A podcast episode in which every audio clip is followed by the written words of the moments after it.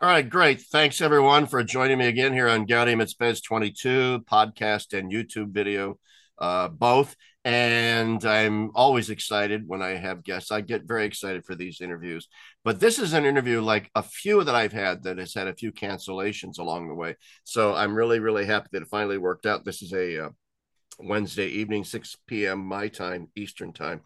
And I'm excited about tonight's guest because I just told her off off camera uh, that even though we've never met in person, I feel like I actually know her since we've interacted on on Facebook, but also we have we both live on farms and so on, and uh, we both think the church is pretty screwed up, and and so we have some things to say about that. But I'm talking about, and a lot of you know her, especially uh, those of you who are my friends on Facebook, the one and the only, finally on my show, the Leticia, Leticia Ochoa Adams. Leticia, thank you so much for coming on today.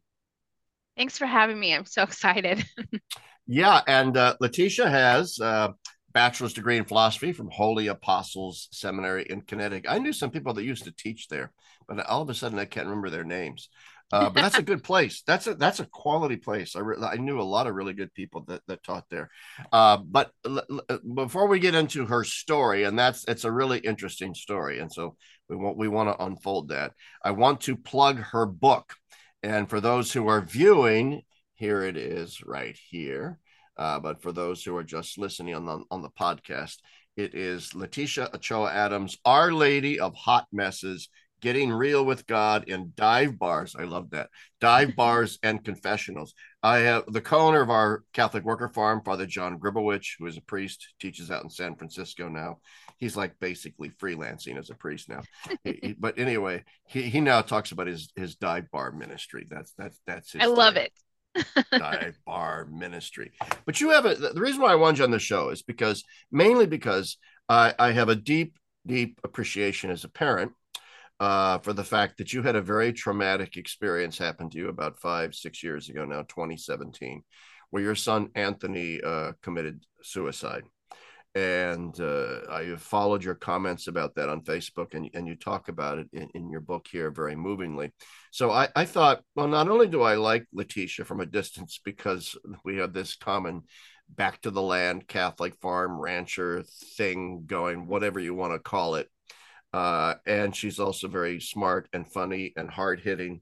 Uh, but I, I thought that she might have some really unique insights into suffering. I mean, I'm a parent myself. I only have one child, uh, but I, I, and I know there might be people out there listening who have had children that have uh, committed suicide. No, I don't want to necessarily lead off with that, but I, I want to just uh, throw that out there. That's kind of the elephant in the living room. It's one of the main things that I want to talk about.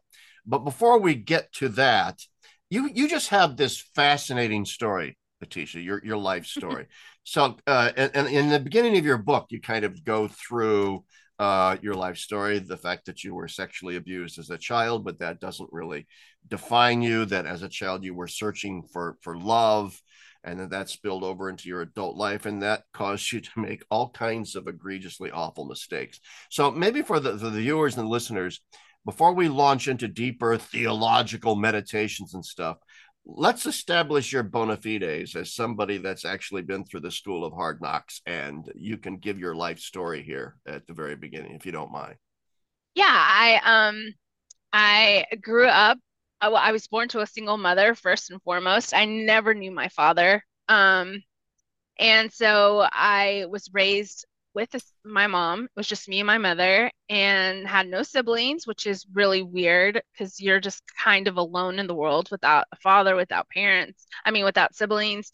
Um, and so I spent so much time by myself in rural Texas. I grew up in a small town of maybe 4,000 people. That's one of those towns where there's more cows than people. And so I was kind of just a weirdo because I spent so much time by myself. I was bullied in school because I didn't have a dad, and it's it was the 80s in a small rural conservative town. Um, so when I was in the, I guess, first or second grade, I started making up stories that my dad was Kenny Rogers, and that's why he wasn't ever home. Um, and you know, I learned how to speak English listening to country music. So, like that also. Well, you have to stop there a second. Now, why of all people would you have picked? Well, I guess because it was the '80s, right? Kenny yeah, it Rogers, was the '80s. Kenny Rogers was awesome. yeah, he was like big in the '80s, right? Okay. Yeah, so yeah he was a true. he was a major country singer. He was a major actor. Um, you gotta I, know when to hold him and fold him and all that stuff. And just recently, I watched uh one of his old movies, Wild Horses. I saw that movie. Yeah, yeah, and I think I think that movie impacted me way more than I remember. Like rewatching it as an adult, I was like, "Oh wow, that's probably why I like horses." There was a horse that used to graze in the 3 acres behind my house growing up, and um I just got the idea. I, I begged my mother to buy a watermelon one day at the grocery store. She thought it was, I wanted to eat it. And I started feeding it to this horse. And then before you knew it, I jumped on her back and was riding her around. And her owner came over to see if she was in our pasture. And uh, my mom said, Yeah, she's back there. And I think uh, Letty, that's what my mom calls me, is, you know, petting her. So they go back there in the, uh, in the field to look for me and I'm riding this horse. And the owner was like, Oh my God, get off there. She is not a rideable horse. She bucks everybody off. And I'm just like laying on her back reading a book. Um, and after I was watching that movie with Kenny Rogers, I was like, that's we didn't have YouTube. We didn't have Google to like how no, do you break right. a horse? I just watched a Kenny Rogers right. movie and jumped on a horse, you know, and I was six years old. So all right, yeah. very good. So that's why you chose Kenny Rogers. So you began telling tall fibs at school in order to build yourself up. Yes. Yeah. Protect myself and uh, and also build myself up and make myself feel better. And then um, I began going to the Baptist church just to help me with my English because I didn't speak English at all. I only spoke Spanish. And at this point, the school had started talking to my mother about the fact that I really needed, I understood English, but I was refusing to speak it.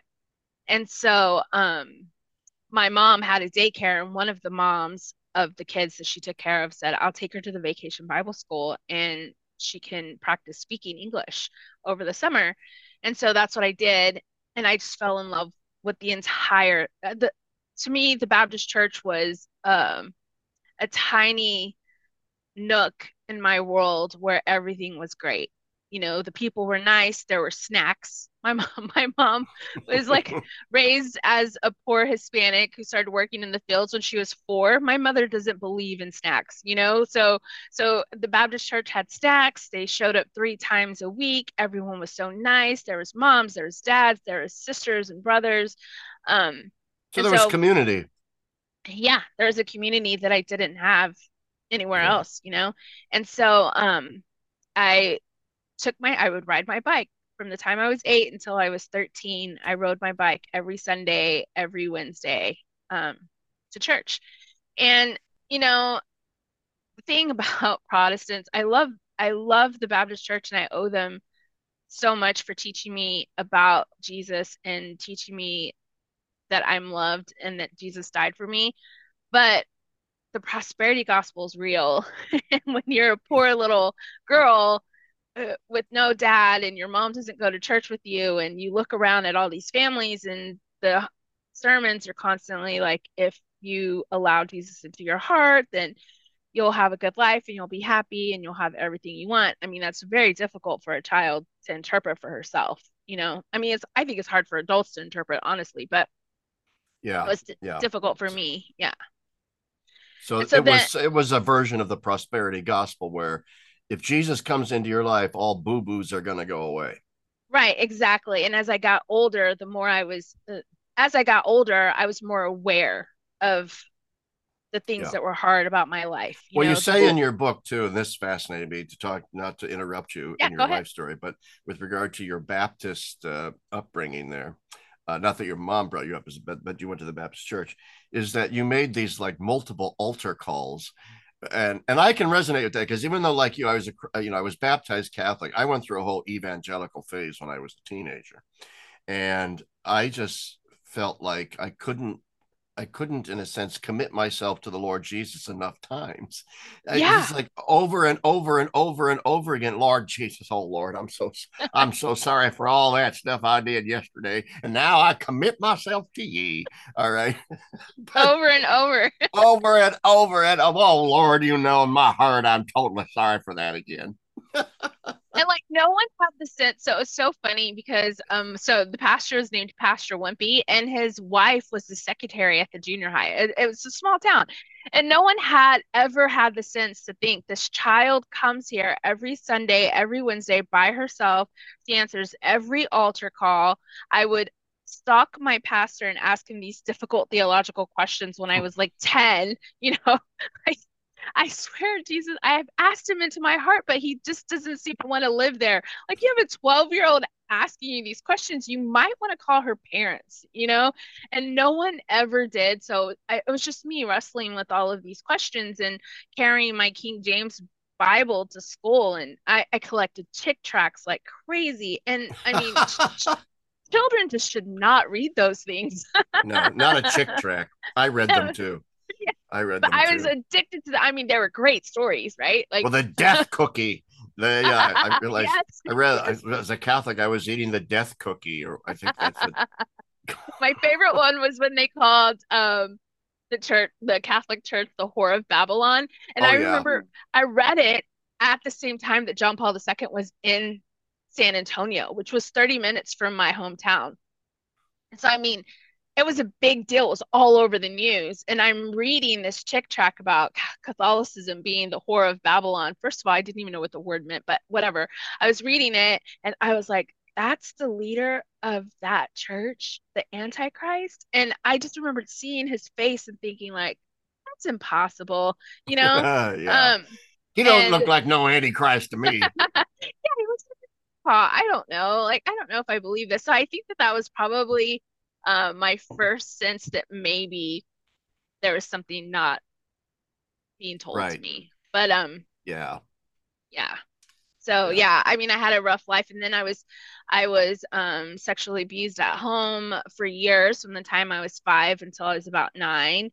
Um my mom was not and is still not really a warm and fuzzy person and there's so many reasons for that, but it does impact you as a child especially an only child so there's no one else to hug you and tell you they're proud of you and you know kiss you on the cheek stuff so like let's that. let's stop there a second because obviously this is a, critical point in your life the, the fact that you were sexually abused truly as a child not not as a post-pubescent adolescent which is bad enough but as a child a real child between the ages of five and nine uh, you don't have to go into any details, obviously, uh, but the, I want I, I want what trauma did that cause in you? Because you you talk about it a little bit in your book, and I, and I really think that it's key to an understanding yeah. of, of your your depth of perception into the psychology of of human suffering and the need for love and so on. So maybe you could elaborate on that just a little bit, the trauma.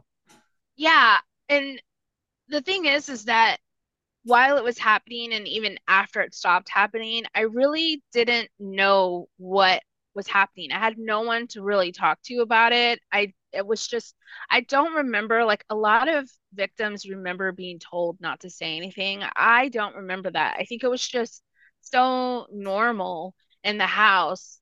Um and this man was such a predator that he didn't have to tell me, you know?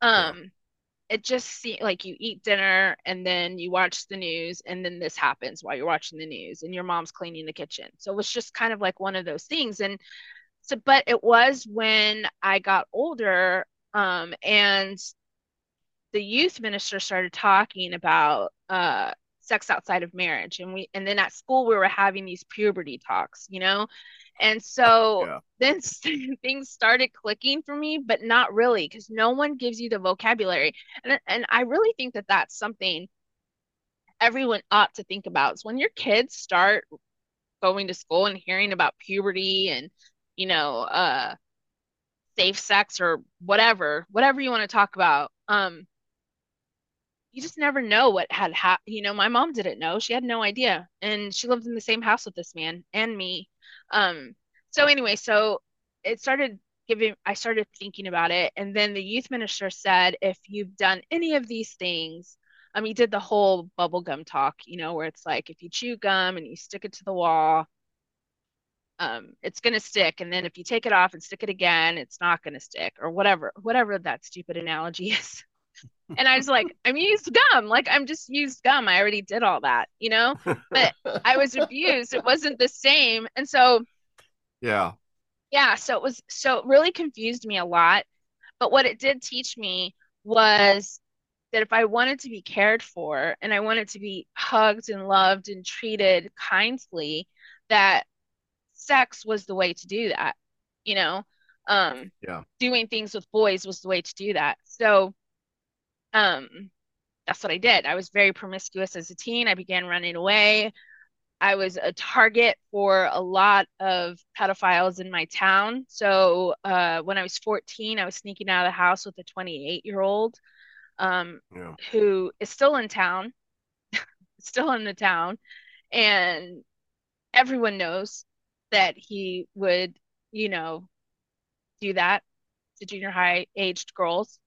And no one ever thought, he, you know, he's just the weirdo. He's just the guy, that guy, you know?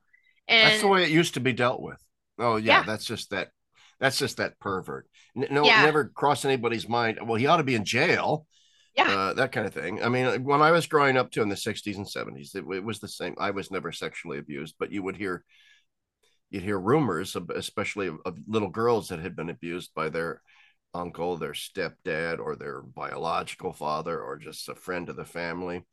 And no nothing ever happened to these men it seemed yeah. to me it just seemed like oh yeah that's that pervert down the road you want to keep your little sister away from him but nobody did anything so it sounds yeah. like you know your small town in texas was like my town lincoln nebraska yeah and then and then the responsibility became on me because once everyone like once i started sleeping in class and it was like oh she's sneaking out of the house and going with so and so then it's like oh you're one of those girls. You're one of the fast girls. And it's like no he i'm one of his victims. Like now as an adult i can see that right? But as yeah. a kid i thought he yeah. loved me. I thought whatever you know? Um so yeah and then it, it just caused me to be even more bullied in junior high because then all the other girls get to call you names and oh i mean it was just it was really awful experience. And um but the sixth grade year my sixth grade year um a boy came to school and he looked just like donnie wahlberg. And i fell in love with him and i would chase him around and tell him he was going to marry me and he said, No, I'm not. Please leave me alone, weirdo. and stuff like that. And then eventually we did end up going out for a little while. It broke up with me, went out with my best friend. Um, and then we lost touch for 17 years. And when he was in Iraq, he found me on MySpace. And now he's my husband.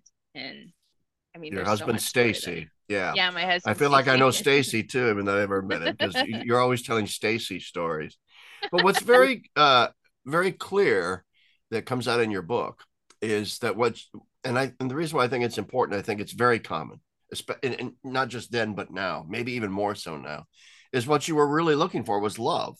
What yes. you what you were looking for was a real relationship with a real person that would care for you and love you, and you could do the same for them.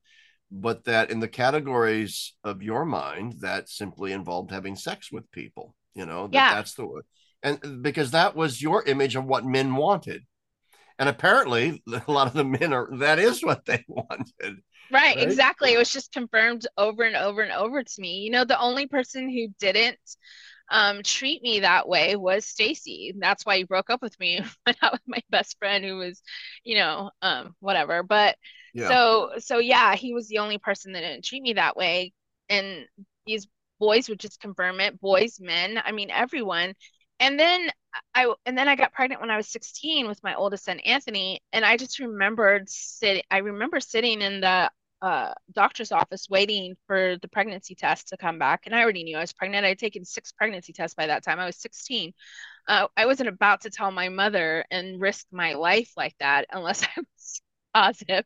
But yeah. still, she took me to the doctor, of course, and um, so I was sitting there, and I just thought, like, finally, I won't be alone So the same the same ache that I was trying to soothe with promiscuity, I also felt was soothed with my first pregnancy, even though I was 16 and had no resources to raise this child. But that's what it always was, was this um, yeah. Yeah, this wound that just festered. And uh and what year was that? That was 1994. 1994. It was okay. 1993 when I got pregnant, 1994 when he was born. All right. So we're going to come back to Anthony, obviously. That's a huge part here. But let's let's uh okay, so you, you you've established you, you know the trajectory of your early life. Uh what led you back to the Catholic faith? Uh, um, you know, you were in Rome. There was a sheep yeah. story. I I raised sheep. That's why I have to have you talk about this. Okay. I mean, it involves my two favorite places, Italy and sheep. So there you go. I go. love I yeah. So I first I so Stacy and I lived together and he said if we ever get married I'll have to be in the Catholic Church. Because I I swear and he he will deny this he still denies this story. He says that I'm making it up. But he thought I was not going to take RCIA classes because I thought Catholics were insane. Um but he doesn't know me and I'm very stubborn. So I was like okay I'm going to take sac- um RCIA classes get the rest of my sacraments. I was baptized as a baby. Um and so when he was in Iraq, he asked, Where do you want to go if you could go anywhere in the world? And I was like, Rome, because I want a pair of Roman red shoes. Like I just wanted to buy a pair of red heels in Rome. I had no intention. I bought some shoes Vatican. in Rome too. I plead guilty to that. Near the Spanish Steps, a great pair of. That's exactly. Shoes. Anyway, so yes, I bought mine too. Um, so as we're living together, I or I'm already starting RCIA classes. He is in uh, Iraq, no, Afghanistan. Sorry, he's in Afghanistan.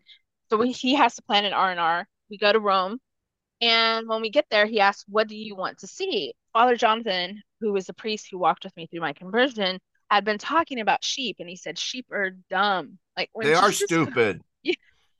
so Jesus calls us sheep. He is not telling us loving thing. He's telling us we're stupid. yeah. And right. um so I so we got to Rome. I, at the time, I didn't know there were sheep herds in Texas, but it doesn't count because I wanted, you know, old sheep and old shepherds. Um, and that's old what I world. got. You wanted the whole old world shepherd experience, yes. Yeah. So we're walking down the street. It's called Appia Antica, I think is how you say it. Um, and it's the it's the road that Saint Peter walked. Peter, yes, Paul. I don't know. Paul, maybe. I don't know, one of them. One of those two big apostles were on this one, road near One Rome. of those guys, that was Peter, yeah. actually. And he's walking down the road and he sees Jesus, and Jesus tells him to go back. Um, oh, yeah, Quo Vadis. Yes. Yeah, where are you going? Yes. yes. Yes. Where are you going? Exactly. Um, and so I'm thinking about this the whole time we're walking down this cobblestone road, and there's these kids on bikes and there's all this stuff happening.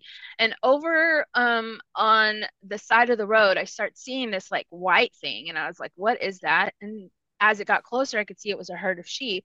And i was like oh my god this is so cool. There's a herd of sheep coming down this road. And behind them i mean there was probably 50 sheep.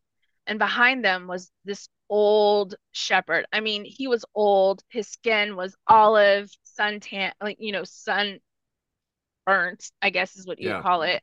Um, and he just had this little smirk on his face and he wore this satchel. He had a wood staff. And I was just like, this guy just came out of a time warp. You know, it was everything I wanted. But the sheep were so happy. They were free. They were playful.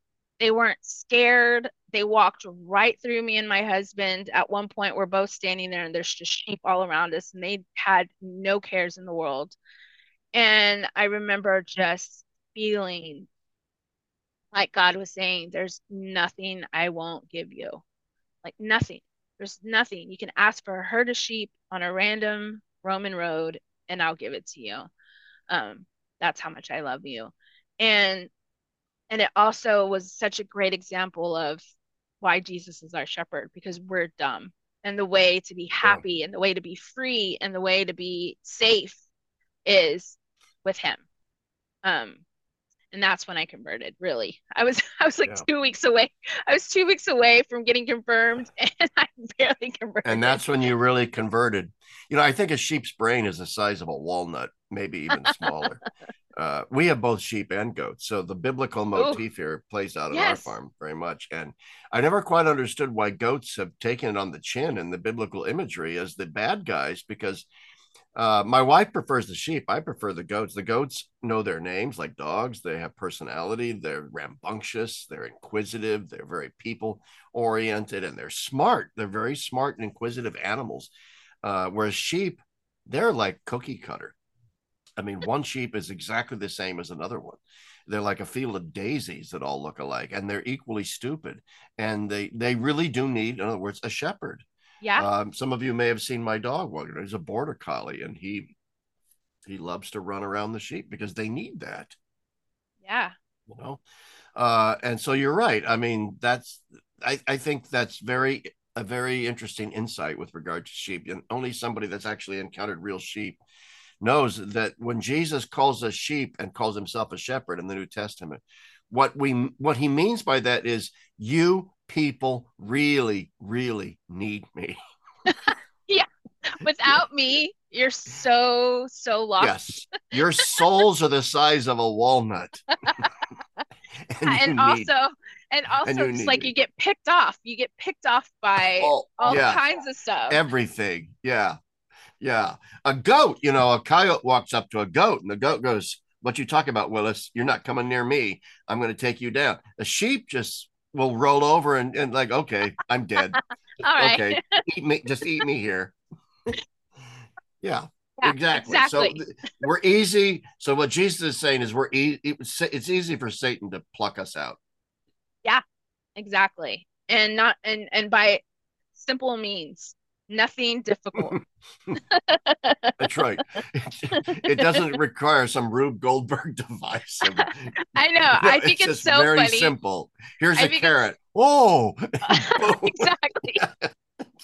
I think it's hilarious when people are so yeah. fascinated with spiritual warfare. And I'm like, dude, it's just not that scary. It's not scary and exercise, you know, like yeah. exorcism. It's so simple. It's like here's this really nice car. You want it? Ignore your family and work overtime. yeah, yeah, exactly. So, yeah. So when Satan says, You want a carrot? You say, uh, No, go away. exactly. It's, it's, it's, kind of that, it's kind of that simple, but, uh, but we are sheep. And so we, we, uh, we complicate things. So anyway, you convert. You convert to Catholicism and you marry Stacy and then and then and then what? Um and then it was supposed to be you know happily ever after. We bought a brick home a two story brick home. When my uncle saw it for the first time he had tears in his eyes and he said i'm so proud of you. And i just was on cloud nine because i'd never heard those words from anyone. And my uncle was like my dad um, and so we he owned our own pest control business. We lived in a brick home. My kids went to safe suburban schools. We had a lawn. We had trees. It was the American dream. Hey, can I? I, I, I we're getting a little bit ahead of ourselves, a little bit here. Uh, I'm sorry, and I'm sorry to interrupt you. No and I want to come back to your American dream, but with regard to your conversion to Catholicism, I want to. It just suddenly popped into my brain. Okay, we were talking about the sheep and the Roman experience, and Stacy wanted you to become a Catholic. But you didn't become a Catholic, did you? Just to please Stacy, or or did you at that time? But was there a deeper reason than oh, I want to please this guy? As and because you could have found the love of Jesus as a Baptist still. The, I mean, it's not like Baptists don't talk about Jesus the shepherd, right? Yeah, I um I could have, but he specifically said in the Catholic Church, but on that road when I saw, and it was so that was my conversion. Uh, the next day, Stacy and I went on to the Holy Stairs, which is the stairs that Jesus walked right. to get to Pilate. And um, Stace at the bottom of the stairs says, "I'm not going up that thing uh, on my knees." Excuse me. And I was like, "This is the only way to go up there. So you can go up the stairs, but this is the way I'm going." So he goes and um halfway up, he looks down and he says, Oh my God, I see it. And I was like, You see what? And he says, I see the blood. I see the blood of Jesus. And I was like, What? And he's like, There's a spot right here. And you know, they have these glass things. Um, yeah, yeah. and the guy next to him said, Yeah, it's right there. Like you can see it. I was like, Okay. So I just kept going. I followed him behind. I followed behind him when we got up. He had tears streaming down his face and he was like, "Yeah, we're going to be Catholic. We're going to we're going to do what we have to do. We're going to get married in the church." Blah blah blah. And uh, not blah blah blah, but like but but that's fascinating to me because it's so easy to poo-poo stories like that, right? And yeah. academics often do like, "Oh, you don't know whose blood that was and maybe that was just a piece of red paint from some renovations and all that." But you it, the fact is if those stairs really were the stairs that Christ climbed to, there is a chance that that blood really was Christ. But even beyond that, it it, it nevertheless is a, it, it's it's the tactile, tangible, sacramental nature of yeah. Catholicism that that's what leaps out at me from that story. You know that, and it happens mine and then his. Yeah. Um, you know and and uh, and the night before because we we shared a hotel room and i already knew better but because i was already going through rcia classes i already had my first confession i was like man i'm so screwed i'm gonna have to go to confession again.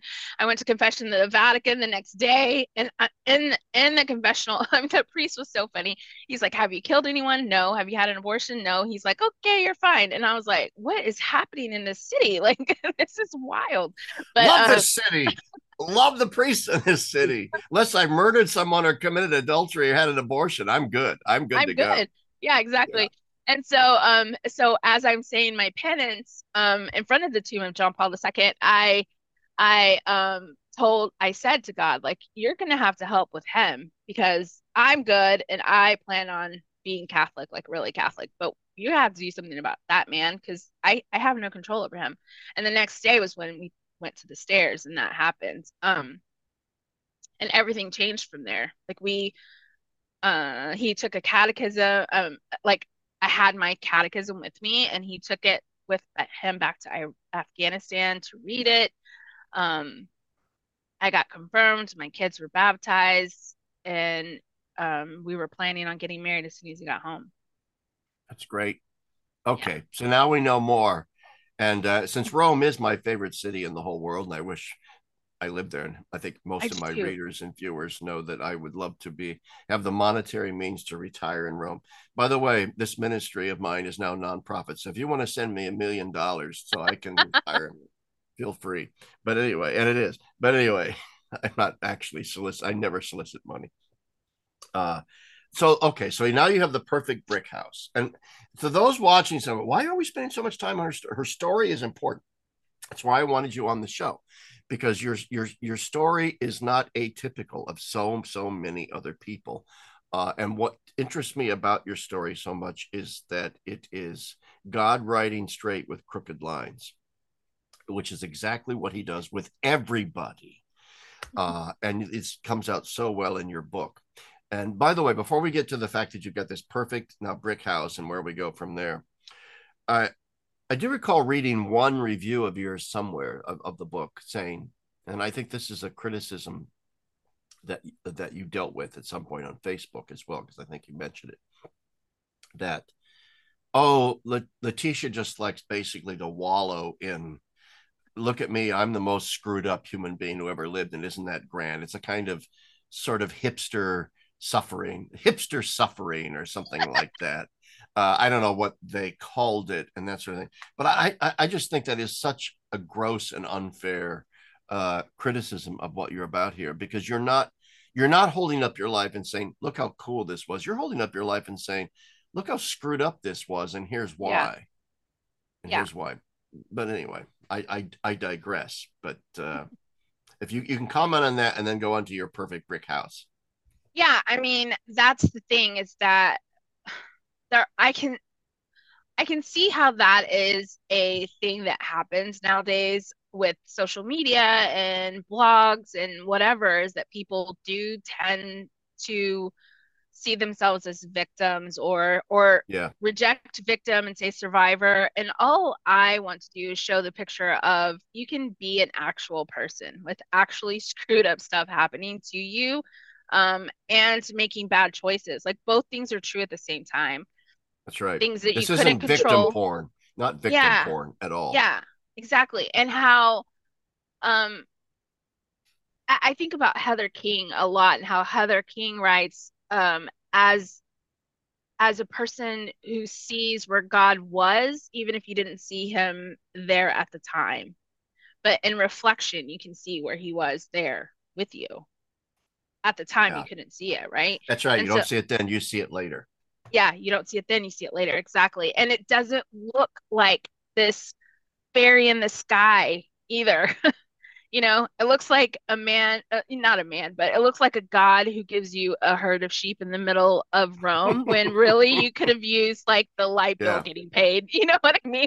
Like God's yeah. concerns are so different than our concerns. It's it's radical actually. yeah it, it- it's so true and the thing is we don't know it until it's retrospect sometimes long in in retrospect but anyway Yeah. okay so i didn't plan the interview to go like this but th- but it's really working out great where we're sort of teasing out the points we want to make as we go through your life which is really what your book is which Yeah. is why it's great so now we're at the stage of you you're actually you're married you're catholic you've got this great like suburban life going on and then go on from there.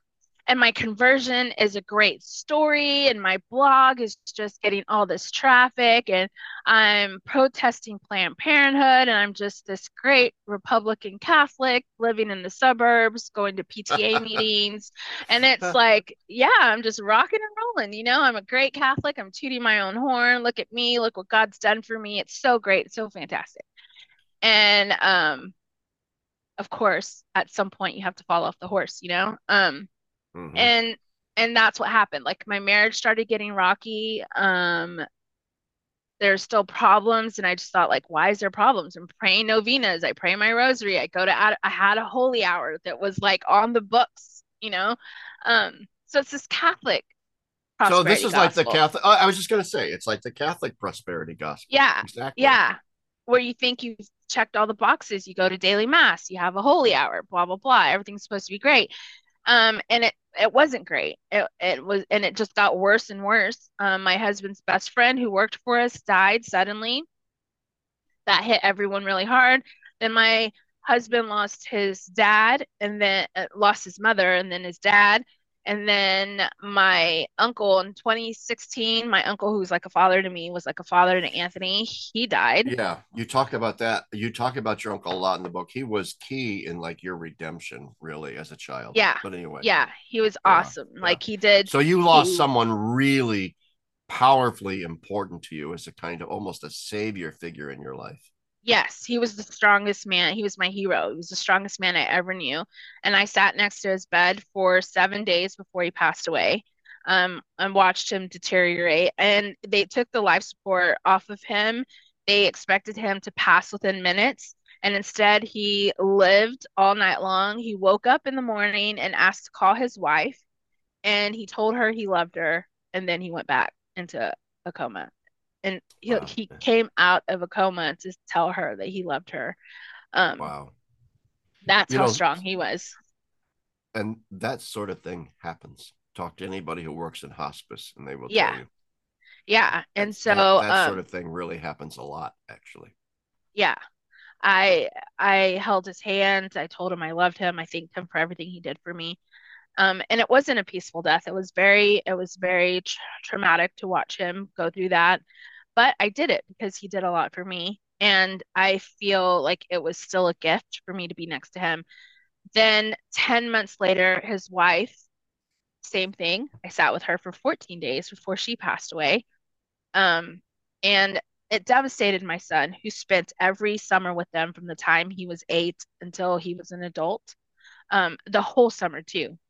If I wanted to see him during the summer, I had to go down home to see him. you're talking you're talking about anthony now that Yeah. that so that when your uncle passed it wasn't just traumatic for you but it was very traumatic for anthony Yeah, and Anthony had never really seen anyone at the end of their life. So when he saw, before he went on life support, he went to go visit my uncle, and my uncle was standing up, talking, joking, drinking coffee. And I tried to prepare Anthony for, yes, that happens. They get a sudden burst of energy.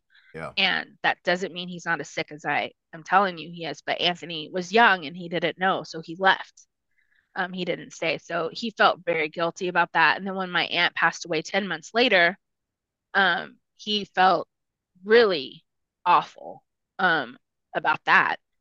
And a month later, to the day of my aunt passing away, Anthony died by suicide. So he committed suicide in our home while I was doing homework. I was reading theology of the body, writing a paper. Um, actually, he was already gone I was looking for him and I was doing homework and he was already gone in the garage for hours and I didn't know. Um, you had actually gone to Chick fil A. Yeah. I went to go pick up my second oldest, Daniel, from work while I was sitting in the parking lot. Anthony called. He asked, Can I use your car? I said, Yeah, you where are you going? And he was like, I want to go up to the parish and talk to father, which the parish was maybe three miles from our house. I said, Yeah, as soon as I get home, uh, you can take my car. And um, and I told him if Father Dean, who's our pastor, said if Father Dean's not there, just ask for Father Francisco. It should be easy because they have the same name. Anthony's first name was Francisco. And um, so me and Dan went to Chick-fil-A uh, and when we got home, there was Anthony was nowhere to be found. And I just assumed he went walking because it wasn't that far. Yeah. Yeah, I assumed he went walking. Started doing my homework. I actually looked for him all over the house and I told Daniel, look in your closet. I mean, and Dan's like, why would I look in my closet? And I said, I don't know. Like maybe he did something stupid. And Dan's like, no, he probably just went to walk to the parish. And I was like, or went for a walk. And I was like, yeah, probably to the parish. Um, and at 4:32, my husband walked into the garage to turn off the light because the light was on in there, and he found Anthony. So yeah. I, I can't even imagine. And that's only been five years, um, five yeah. years ago. Um, and I can still hear the pain in you telling that story. Kind of chokes me up too as a parent um, to actually go through that and uh, talk a little bit talk a little bit about then i mean uh, we've all known people that we love like your uncle and so forth who die and you grieve. What is the difference between grief when someone you know dies a natural way and losing a child to suicide? What, yeah. what kind of what kind of grief does that create I don't know, and I don't ever want to know. Yeah. Um, um, I don't wish it on my worst enemy, honestly.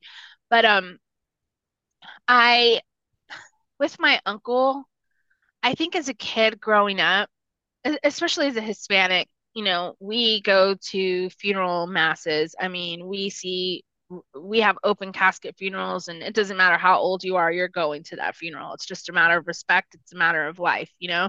So when i was three years old i went to my grandfather's funeral um, and then i went to my grandmother's funeral. So so losing my uncle at some point in your life you just realize these people are going to go. Like you see your mom and your aunts and your uncles saying goodbye to their aunts and uncles and their parents and yeah. um and so you realize this is the way life goes and eventually i'm going to lose these people and that's how I that's how I had the uh that's how I had the ability to sit with them because I just I I had been prepared yeah. for this, you know.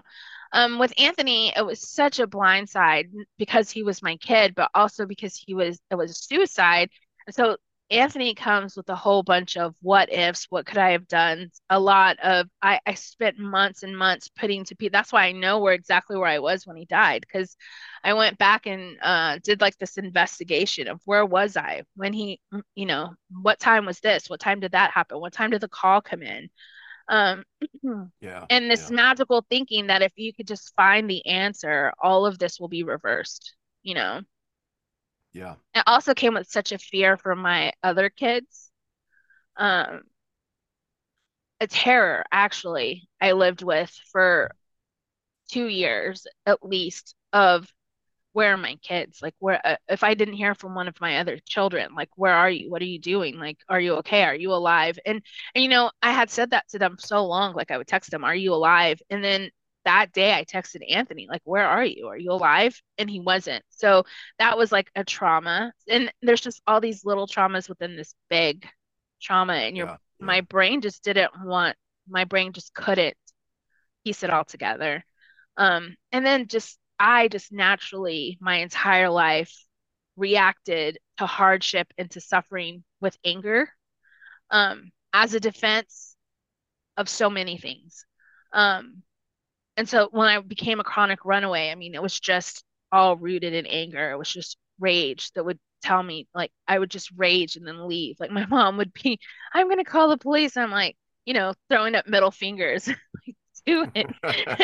I mean, it didn't help that I was listening to like Metallica and uh, you know, but Rage Against the Machine, of course, you know, I, I that's the uh, generation I come from too, so maybe that has something yeah. to do with it. But, but um, yeah. So I was so angry, and like people still will say they saw me at mass and they saw me at confession and they saw me at all these places and they don't realize like I was Catholic enough to know where to find the man I was angry at in the sacrament.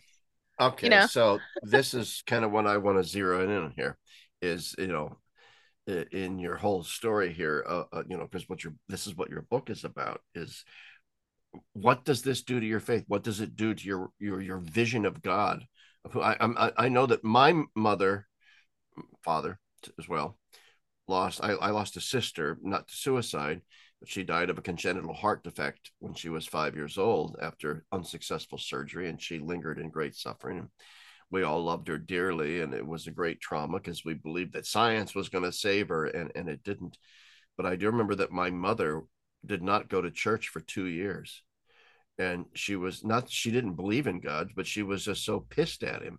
Yeah. That that she just couldn't bring herself to pay any homage to him for a while, God had just become to her like a just great masochist in the sky who had inflicted this enormous, unbearable pain upon her. And her child died a natural death of natural defects. Your son died at his own hand. And I can't even begin to imagine how angry you must have been. At, at I was so angry. I was angry at God. I was angry at Anthony. Um, and that's something that in secular suicide loss circles, I don't think people are free enough to say because people think, oh, you were angry at him, you should have compassion for him. I have compassion for him, but I'm also angry. There, this is a significant harm he did to his family, you know?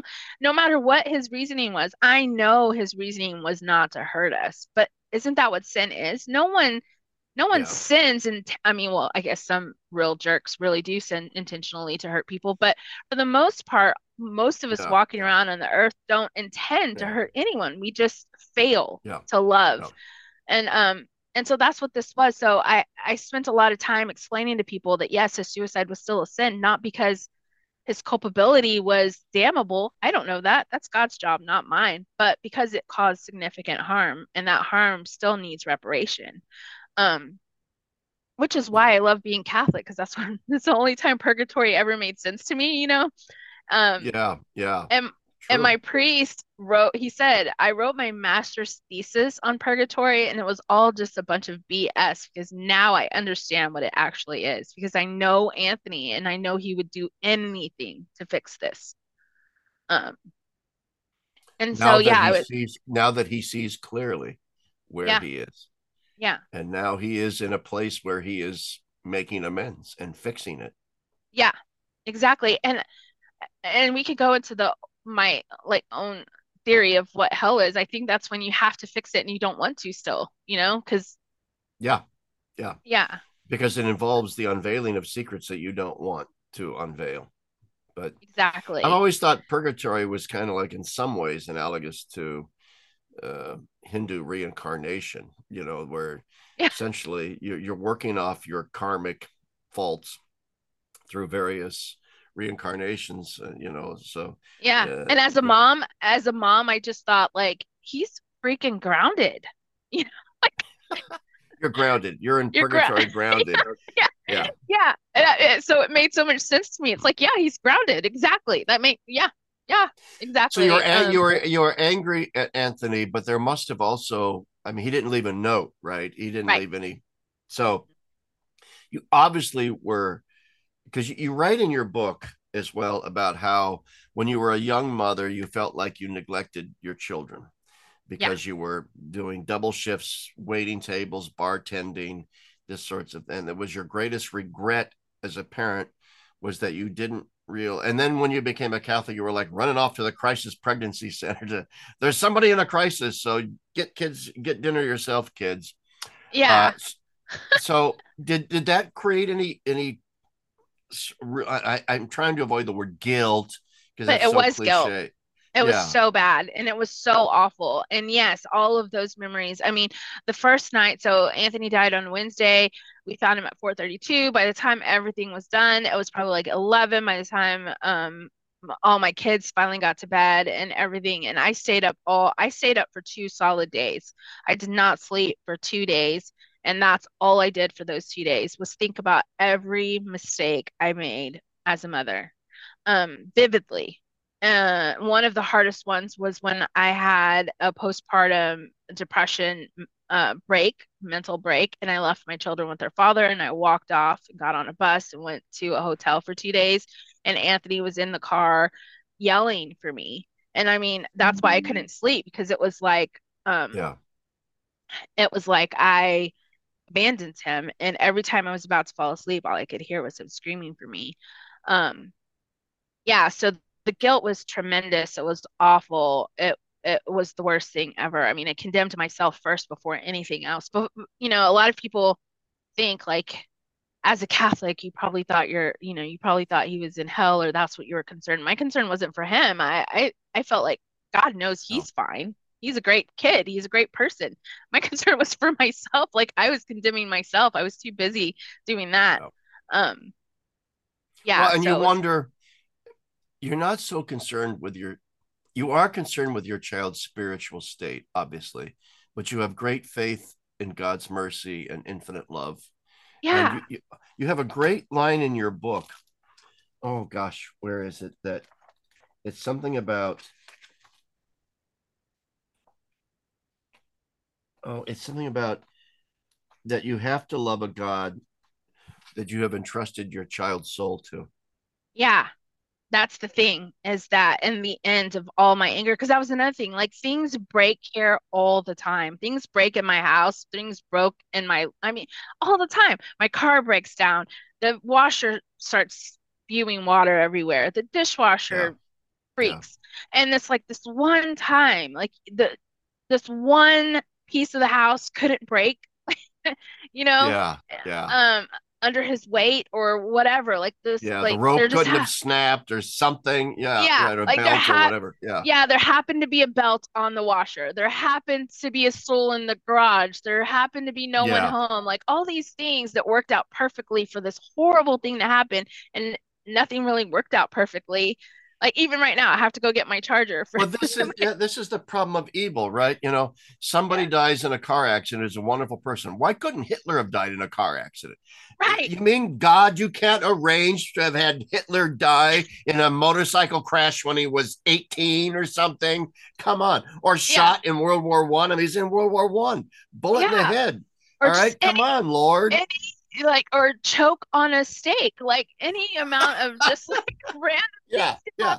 normal or people. fall into a sewer and drown or something or other yeah. Something hideous All yeah. right, um and we're making light of a, of a serious serious well go ahead. hang on one second. Let me go get my charger in my computer oh yeah said... absolutely. We will and i'm uh, go ahead because okay, i'm going on. to yeah no no problem. I'll keep talking here uh, uh, because the the problem of evil is in is, is so somebody was asking me what is it you drink on when you when you're drinking on these videos? Well, yeah what is it? It's jim beam black extra aged. There we go. Nice. that's my that's my drink of choice uh this evening and i highly recommend it. It's a little more expensive than regular jim beam. Uh, but it is uh, I, I think worth the price but anyway, I, I love that line in your book about you know that uh, you have to trust and love a God that you've just entrusted your child's soul to. Exactly. And that's really how I came back was um yeah. You know, I think I that's what to, brought my mother back too, was eventually just realizing my child is with this God. yeah. and yeah. so I know that this God loves my child more than I even I did, and I know how much I love my child. So I know my child is somewhere good. Yeah, exactly. And just, I mean, in all of my life, I never left with my children with anyone I didn't trust because of what happened to me as a child. So, you know, I had no choice but to understand that this is where Anthony is and I have to get to know him, right? But but there there I have to admit I started to cry when I was reading this part of your book. Um, and and and one of the reasons why I'm dwelling on this is there might be people watching this. You know, thousands of people watch these videos. There might be somebody watching this who's a parent who's who's lost a child to suicide, and you you describe in your book a scene where, uh, after Anthony committed suicide, you went to clean a plate that had leftover meatloaf on it. Yeah. That Anthony had not finished eating. How I don't know if I would have ever. I think I would have varnished that meatloaf and and encased it in, you know, to just. I know it was just such a poignant, tangible scene to me of washing a plate that had my deceased child's food on it. Would yeah, have been and, really hard to do.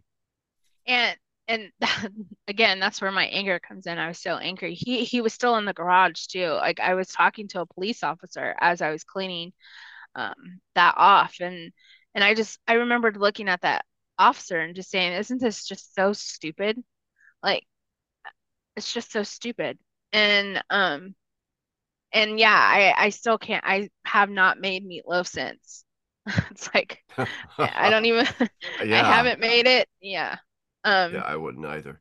So if you, I mean, I don't want to put you on the spot, and if you feel uncomfortable doing this, uh, feel feel free to say no. But it, it, in the off chance there are parents who have lost children to suicide out there who are who are grieving right now, what what would you what would you say to them right now? Um, honestly, the thing that I always say is you have every right to feel whatever you feel. Anger. Good point. Um, disappointments I mean, everything. Because you think you think it's hard when you give birth to a kid and you're like, this kid's going to be a doctor, and then they don't become a doctor. It's really hard whenever they take their own life, and you're like, never saw that coming. Like no one sees that coming. So you have every right to feel what you feel. And my greatest suggestion always is to tell God that He already knows. Um, he already knows how we feel. He already knows every. He knows everything. So just go to him and tell him he could take it whatever it is you know um i i didn't take communion for nine months i think after anthony's suicide and i would walk up and i would say you're a jerk i would walk up in my head obviously because i didn't want to yeah. freak out anyone um yeah. but like i i didn't take communion but i sure would walk up to him and tell him you're a jerk um so I, I think, you know, people have the right idea and compassion for our loved ones who take their own lives, we can have compassion and still be angry. We can we and as parents, we get to be all of those things. And I, I think honesty is what has led me to where I am right now. If I had been dishonest with myself, with others, I think I would have probably followed in Anthony's footsteps, you know? Um mm-hmm because I honestly yeah. really and truly believe that that's what contributed to Anthony's suicide more than anything else was the fact that he did not feel like he could be honest about anything, what he was struggling with, what he was going through. Yeah, that's interesting that he couldn't be to be uh, he couldn't be honest with whom with with anyone himself. else yeah with himself with, with himself with anyone else with God with his fiance you know, that whole idea of I just need to push through. Like, okay, hustle. I got to just push through, you know, got to keep going. I just got to get through this and that. And you kind of yeah. just shove all of those feelings down they they don't go anywhere.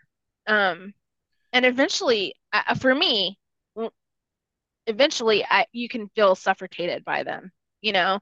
And then at that point, you're so far deep down in this hole. It's like, where do I even begin to tell people whatever, whatever it is that I struggle yeah. with this, that I have these thoughts, that I want to you know, kill myself, that I've Googled, that I've, you know what I'm saying? At some oh, point, oh, yeah. it's so yeah. overwhelming. Um, Maybe that's that, why he wanted to talk to the priest right before he killed himself. Yeah, I mean, he and he had called a therapist all morning long and no one answered. But so yeah, I think he was seeking out someone to talk to, but he didn't know how. It's kind of back to it's kind of back to like going to me being a kid and hearing all these things about um sex and sex outside of marriage and sex being a sin and me not being able to have the sense of what happened to me was abuse. Like i could i could see the commonality but i couldn't see it was abuse and i didn't have the vocabulary to say i was abused. I think anthony at that point didn't really have the vocabulary to say i am thinking of killing myself today you know? And so i right. think that that's what i'm saying. It's like we have to get to a place where we can be honest um about our own story so then someone else can can gain that vocabulary can gain the insight of like oh yeah i feel i i felt that you know? Um because i think so many times i also think like we think suicidal ideation is a plan in our head of how we're going to end our life and sometimes it is i want to go into a coma and never wake up. That is a way of thinking of not existing you know? Yeah yeah. Um yeah. That that you would consider uh, a sort of sleep, a dreamless sleep is preferable to the pain. Yeah. Uh, the pain that you're feeling. And um, I also yeah. feel like in this culture today, we don't teach our kids coping skills on how to cope through suffering. Yeah. Yeah. This Go is, ahead. no, but this is what I I think is really, really profoundly important about, about your story, not just about the grief that you went through, but from the other end, uh, from the fact that some, I mean, suicide is an epidemic right now in, among yeah. young people, and and it's a it's a crisis of meaning, so it's it's a spiritual crisis, but it's also a psychological crisis caused by an infantilizing. Our culture infantilizes children and it makes it impossible for them to truly develop the interpersonal skills they need to be on like uh, it was, it was so interesting to me when you said that anthony lost the ability to be honest with himself and with others. I don't think young people today know how to truly engage their own feelings in an honest way right and no one's helping them because there's no. this huge need to affirm and while i yes. i am wholeheartedly into loving your children love your kids love them to death but so much affirmation doesn't teach them self-reflection it doesn't teach right. them to examine is this real is this really how i feel or is this how I feel today, or is it something that I was influenced? And that's the thing. I think about how all these people on social media are called influencers and how many there are, and how many different social media platforms there are with all these people influencing. Yeah. And it's like, who are they influencing? And why are we all so influenceable? Is that, I think I made that word well, up, but. Well, yeah, I mean, I, I mean, I, and I don't want to drag the culture wars into this because I don't want this to be a culture war discussion but I just think that for example, I had a I have a daughter, and if if my daughter had come to me at age 13 and says, Dad, I think I'm a man, the last thing in the world I would have done is, well, let's go get some surgery and have your breast cut off. Yeah. And, and I, and in other my... words, I would have taught her to let's be more honest about what's really going on here. Yeah. Let's find just... out what's going on. And, right. And now you can't, even if you are that parent, then there is a whole entire group of people who take your child aside and affirm them and and you're not a part of that. And so it's just all this other influence on everyone and and it would be so easy to say say that it's this side or that side like you're saying like the culture wars. But to me it's like i look at it the whole picture and i see how we're all just so easily influenced by an article or a meme Yeah, or yeah, a, yeah, you know, that's that's what I love about I, I see you write your blog post and you're always saying like this is a long one. I'm like, thank God, like someone with some long thoughts and Uh, not you know, like yeah. uh, Let's talk about that for a second. I haven't. I'm in the middle of another long blog post. I haven't because I write for Catholic World Report. You know the drill because you're a freelance Catholic writer. You know it, it takes up all your time. So I'm not writing these long five six thousand word blog posts like I did when I first started my blog. But I still write them occasionally, and I still get emails from you. It's too long. I mean, you know, it takes you ten minutes to read five thousand words. Ten minutes is too long. Anyway, so yeah, it's our attention span. Our attention span yeah. is like likes, shares, follows, likes, shares, follows. And bing, bing. and that is not conducive to being a Catholic. I'm so I'm so sorry. Like everyone's like, what's going on with the church? Like everyone is you cannot be a Catholic and have the attention span of a gnat. You just cannot. You you cannot, you know? Yeah, Um yeah, yeah. I agree. and yeah. All right, so let's let's segue then. Now it's uh, okay. So we, I could talk to you for like ten hours, Leticia. I love I feel you. like I can I, too. I absolutely love you, and I and I really want to plug your book again, Our Lady of Hot Messes, uh, because it's it's just accessible to everybody and yet profound, and that's the best kind of book, accessible but also deeply profound, and I think it is deeply profound, and it has a message I think a lot of people need to hear. But let's move on from your personal story and let's talk about the church because before when we were on before we went on the air i said let's talk about what's what the well i use stronger language but i said what the hell's wrong with the church today? Okay? So um and it's not unrelated to your personal story. I think it's actually very related to your personal story which is why i think your personal story is interesting. Which is i think to get you started i'm going to start which is I, I think we have so much in the church today that is simply ideology uh, left wing ideology, right wing ideology uh, that then makes use of theological arguments, not for their own sake, but for the sake of propping up a particular ideology, which at the end of the day is actually simply an offshoot of some kind of secular politics. MAGA, Yeah. Trump politics, or left wing LGBTQ politics, one or the other.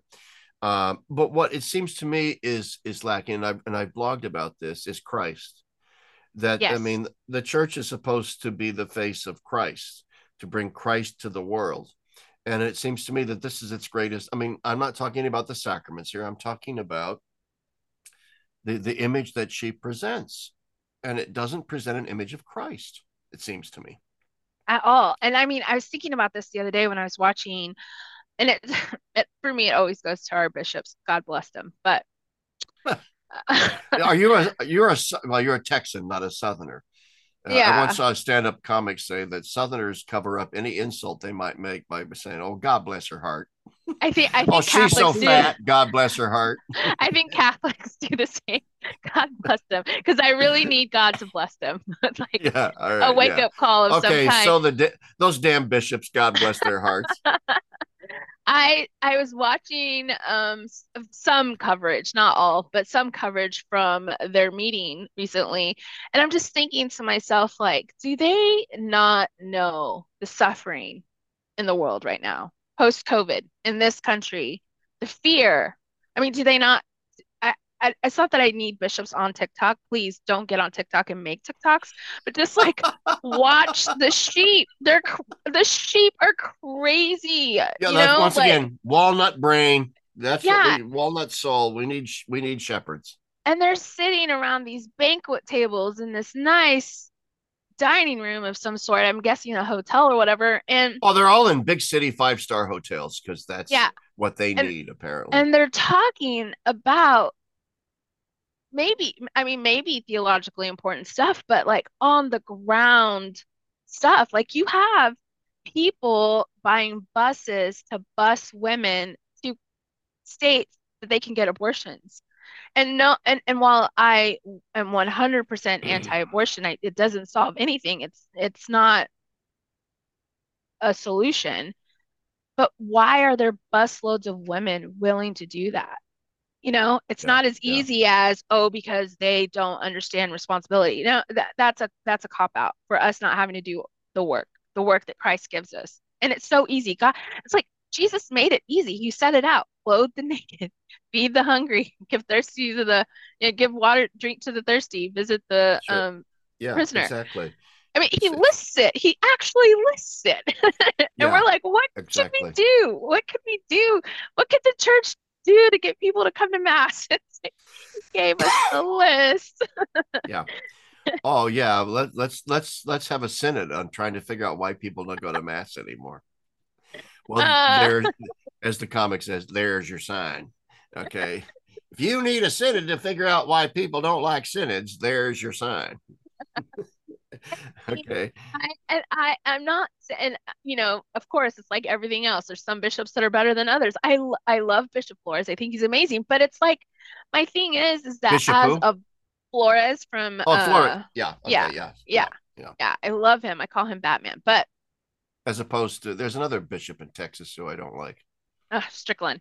Strickland. Um, oh, uh, uh, Tyler, anyway. Texas. But it's yeah, like, yeah. I just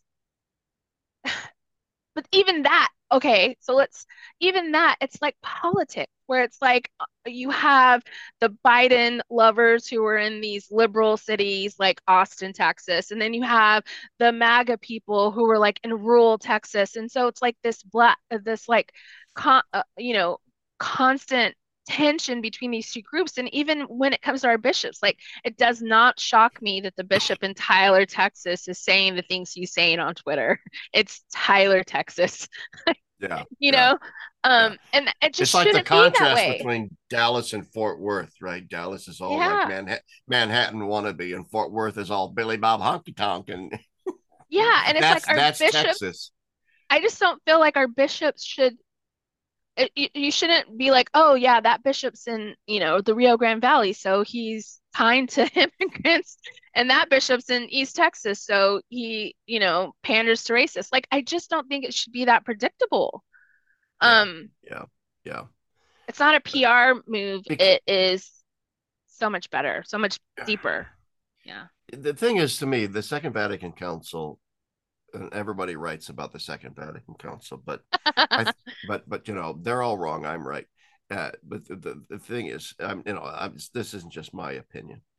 The council was a theological council written for basically other theologians, and it was a Christological council. And what it was saying essentially was, we need to reinterrogate the entirety of the church's tradition and the current church through the lens of a Christological reduction, and that, that and that's my view as well and I, I keep coming back to this over and over and over again.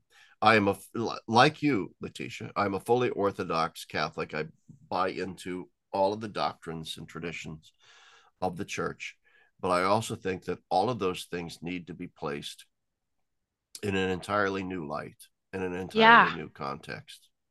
Yeah, and it. Starts... I often say, you know, burn it down. I do too.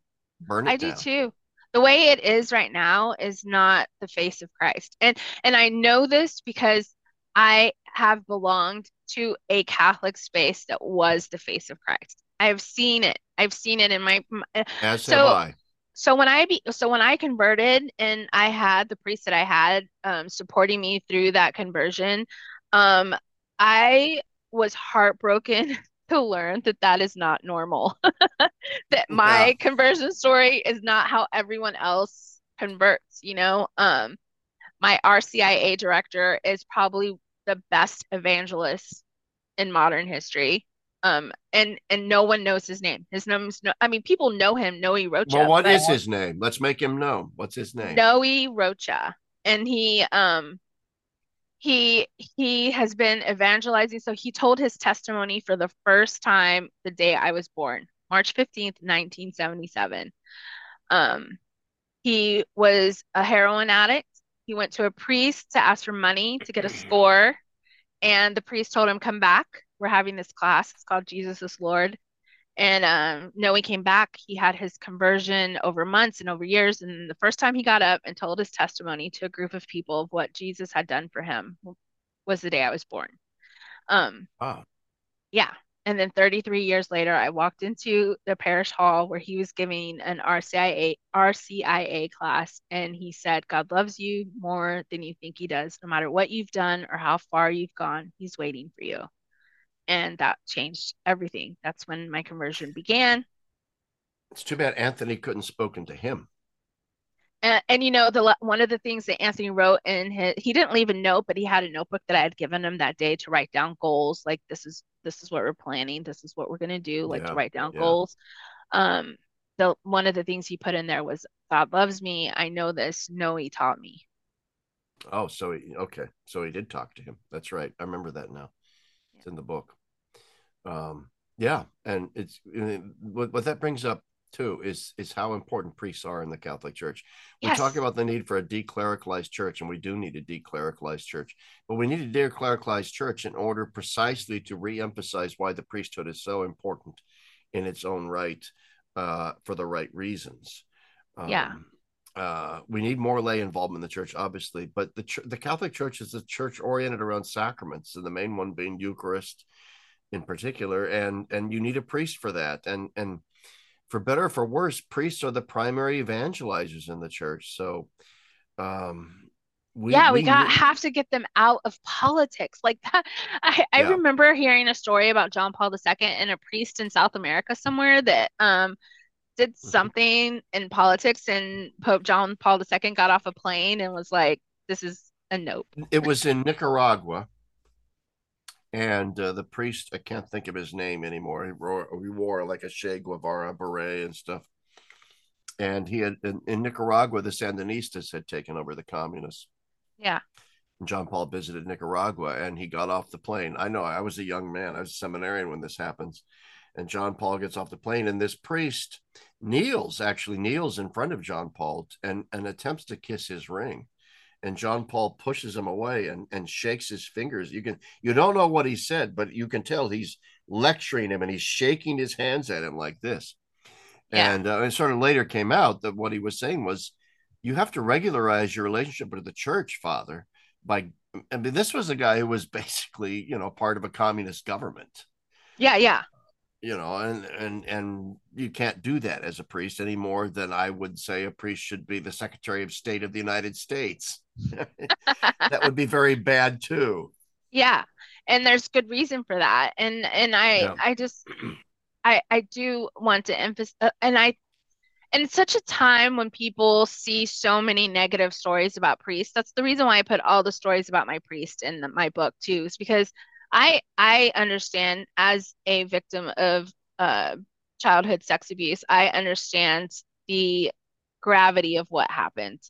Um, I understand the trauma. I understand the scapegoating. I get it. I do. But there are good priests, and that's what we need. We need more good priests. Like my priests are amazing, and and I've had disagreements with them, and that's another thing. They've given me it, I don't think that I could be as honest with God if I couldn't have been as honest with my priest. Um. Yeah. Yeah. I, I, I yeah.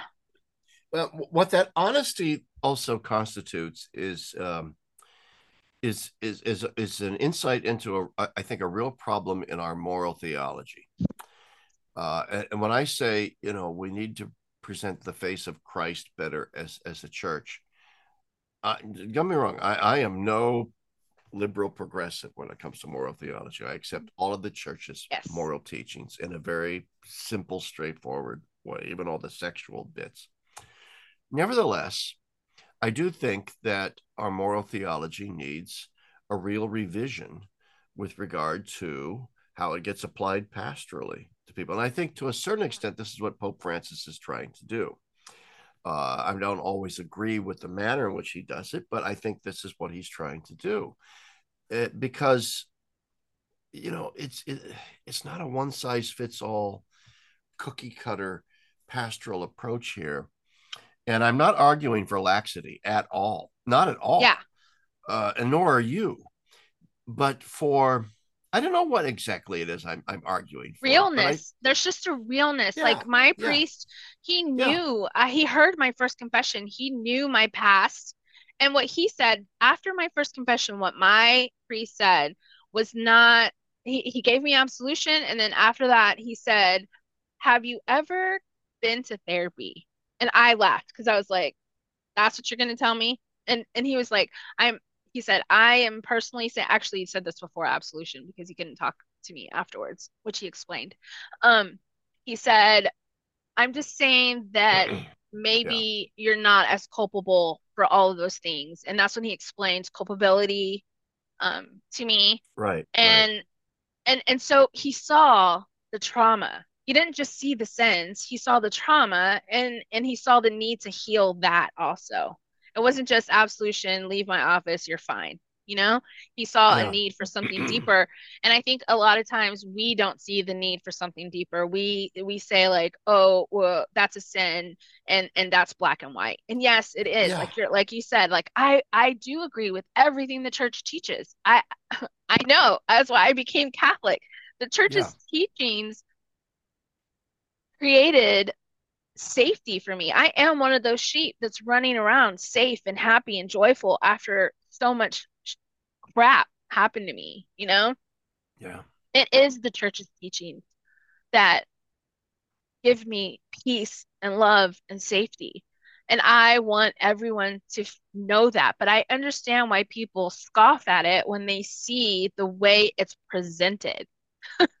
yeah, there are barriers there that have to be overcome. I mean, yeah. John Paul II calls this the law of gradualism which is you take someone by the hand and softly, softly, softly, you lead them along. You don't just yeah. walk into the living room, throw 10 catechisms at them, and say, okay, you've got the truth now. You're on your own. It, Good luck. Right? well, and the thing is this it, it, the church is in a bind.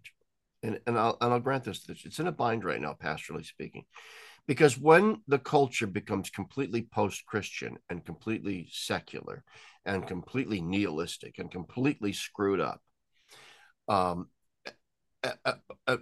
one and the same time, the church has to realize that the vast majority of the sinners that come to her, including you know Catholics themselves, um, are not really all that culpable for what they're doing because the culture has made them this way.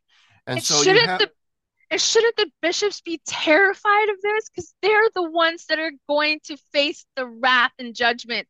Exactly. Okay. So they know this.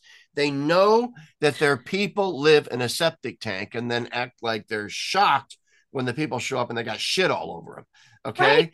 And and and so no, no, no, no, no. We have to recognize this.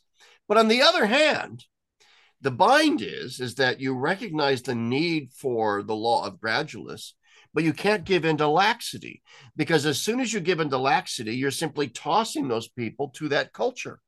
You're simply saying, okay, stay in the septic tank. It's not really a septic tank. We're going to bless and baptize the septic tank. It's who you are, it's your identity. Live there, be there, enjoy it.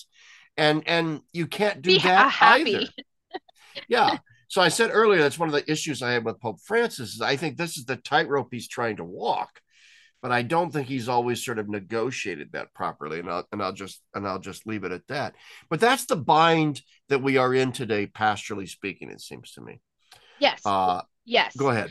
And as someone who came out of that septic tank and is now fully in love with and committed to the church, is a do- I, there's nothing that I am prouder to be than a daughter of the church. Nothing. Yes. Not yes. a not a mother, not a wife, nothing. Um and yet I get so much pushback because I don't say yes. things correctly. I don't tell the story with a bow that everything's great. I I don't That's right. I don't stop talking about racism. I don't stop talking about how abortion is not a solution. You know, so everywhere I go, in the churches left to right, I'm not in enough. And it's like, no, I'm not. I'm in the church. The church clearly states. And I love John Paul II's audiences of theology of the body. I really wish we could call it something else because it's so much more than that, right? But well, it's been yeah, because it's been misused by people like Christopher West. Right, right, right.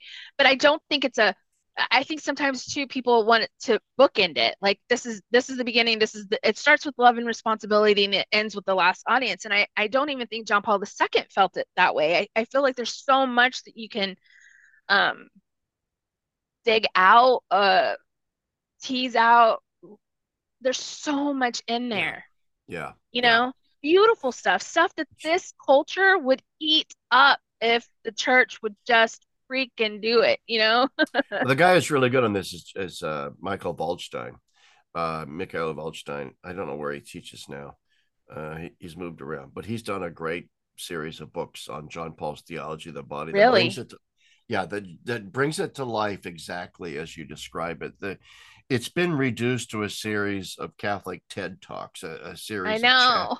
chastity, puberty, you Which know, helped. Your... I'm not going to lie, it did help me a lot when I was converting. But then as I started going to school yes. and I read read the audiences, that's when I realized how much deeper, how much be- more beautiful, how much more of the story of humanity, who we are, how we're made. Like you want an identity? Yeah, read that. Yeah. Like this is an identity you know, to be honest, yeah, I had students that often got mad at me because I was critical of Christopher West and the whole chastity talk thing. Uh, because as a theologian, I understood what the theology of the body really was.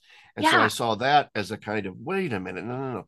But I do acknowledge that those talks did have an impact on a certain generation of young people. And so I, I have to, I, I do have to acknowledge that.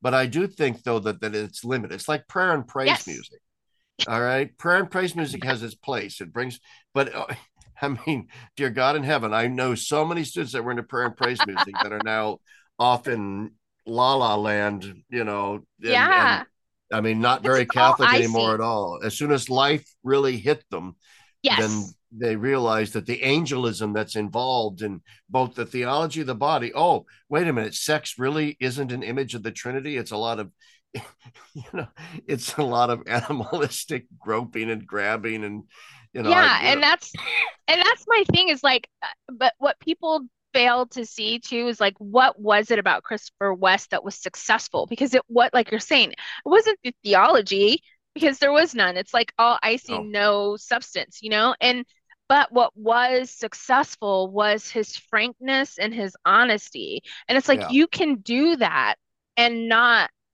let go of the substance. And I think that's the tightrope Pope Francis is trying to walk. But like you say, I I think I personally I feel as if Pope Francis I kind of feel like it's, this, this is going to sound really crazy, but I feel the same way about Pope Francis as I did when Obama was elected. Like they had so many great ideas and so many great intentions, but then like actually doing it once you're in the job is a whole other radically different. Yeah. Oh yeah. I mean, I was in London when Obama was elected president. I was visiting my daughter who was in school there, and uh, it was like the Messiah had been elected, according to the people in London. And the Americans I met there were on cloud nine. Oh my God, the Messiah has come to. And Washington. I think it makes their job even harder, right? Because then they they start off with this huge, you know, expectation that's unrealistic and never going to happen. But then, and yeah, then, exactly. Because as yeah. soon as I saw that that when Obama put together his economics uh, team, it was a bunch of Goldman Sachs executives and it's this and the I, problem I, with oh my god, it's going to be business as usual. And that's my thing. It's like there's the common sense of, and this uh, uh, happened with Trump too, where it's like, why? I mean, I remember going home to my small town and sitting in a taqueria and hearing everyone talk about how great Trump was, and I just was like, the man is from New York City. He's a real estate billionaire. He's never driven, owned, or even probably been in a four wheel pickup truck. Like, I what is wrong with you yeah. people? I, it was like aliens yeah. took over everyone I knew because the people I knew pod, would never. They were pod people. Remember the, the, the, old 1950s movie, The Invasion of the Pod People? Yeah. They looked like themselves, but they were aliens. Yes. And that happens to Catholics in that they like gave up. Uh, you know, I, I, I have to admit, I mean, I, I am a Dorothy Day Catholic, as you know, Catholic yeah, work. Yeah. And, and so uh, I don't vote. I, I, I don't. You neither. I'm not. and I, uh, and it's not because I'm uh, apolitical. I'm just political in a different way, and I think voting doesn't matter. I really don't think it does. Uh, and so, but I have to admit, I had a certain guilty pleasure when Trump beat Clinton, simply because Clinton represented the establishment, and Trump, Trump kind of, kind of, sort of, in at least in a political sense, represented the anti-establishment, even though Trump is a swamp creature through and through, uh, in, in, a lot of other ways. I hated Trump, and I still hate Trump, but but I think I hated Hillary even more. It's not because she's a woman; it's just because she's actually not a woman. I don't know what she is. She's like a drone. She's different sort of swamp creature. Robot. They're just two different swamp creatures, and it's like yeah, exactly. And, and I just and I that's my thing. It's like I love Catholicism because it's so deeply intelligent. And I don't mean that you have to have a bachelor's degree in philosophy. I just I got one because I I love I, I couldn't stop reading footnotes. But I also didn't know yeah. what the heck they were talking about. So I was like, I'm gonna go to school and figure this out, right? But um but so much of that deep intelligence, that deep knowledge was lost in the last six years. I just feel like it just was like yeah, yeah. what hap- what happens, you know? Well, not just in our politics, Leticia, but I think also in our church. Yeah. Uh, that we that we're that we witnessed over the past, I don't know, not just 10 years, 50 years, or whatever, is a real dumbing down of the internal culture of the church that we just we we we can't have conversation anymore. And I really think that you just said it the, the intelligence of the Catholic Church and her tradition. I, I think there's an anti intellectualist strain that runs yeah. through American culture. And, and I, I really think that things like philosophy and theology are extremely important to get right in the Catholic Church, but it's the very thing nobody wants to talk about in the church right now. Yeah, I know. And and it's actually the thing that irritates me the most about Catholic mom blogs is that whenever I mention anything yeah. to do with philosophy, it's this trend or fad or whatever or a common thing to say like, "Oh, I can't read that philosopher. It makes my eyes glaze over." And I'm just like, you have you can't you can't not read Augustine and be Catholic. Like in my opinion, like you can disagree with him, you can, but you can't yeah. like just not read him, not know what he said. Like you can't just you not can, read. You can at least say, "I don't have time to read Augustine."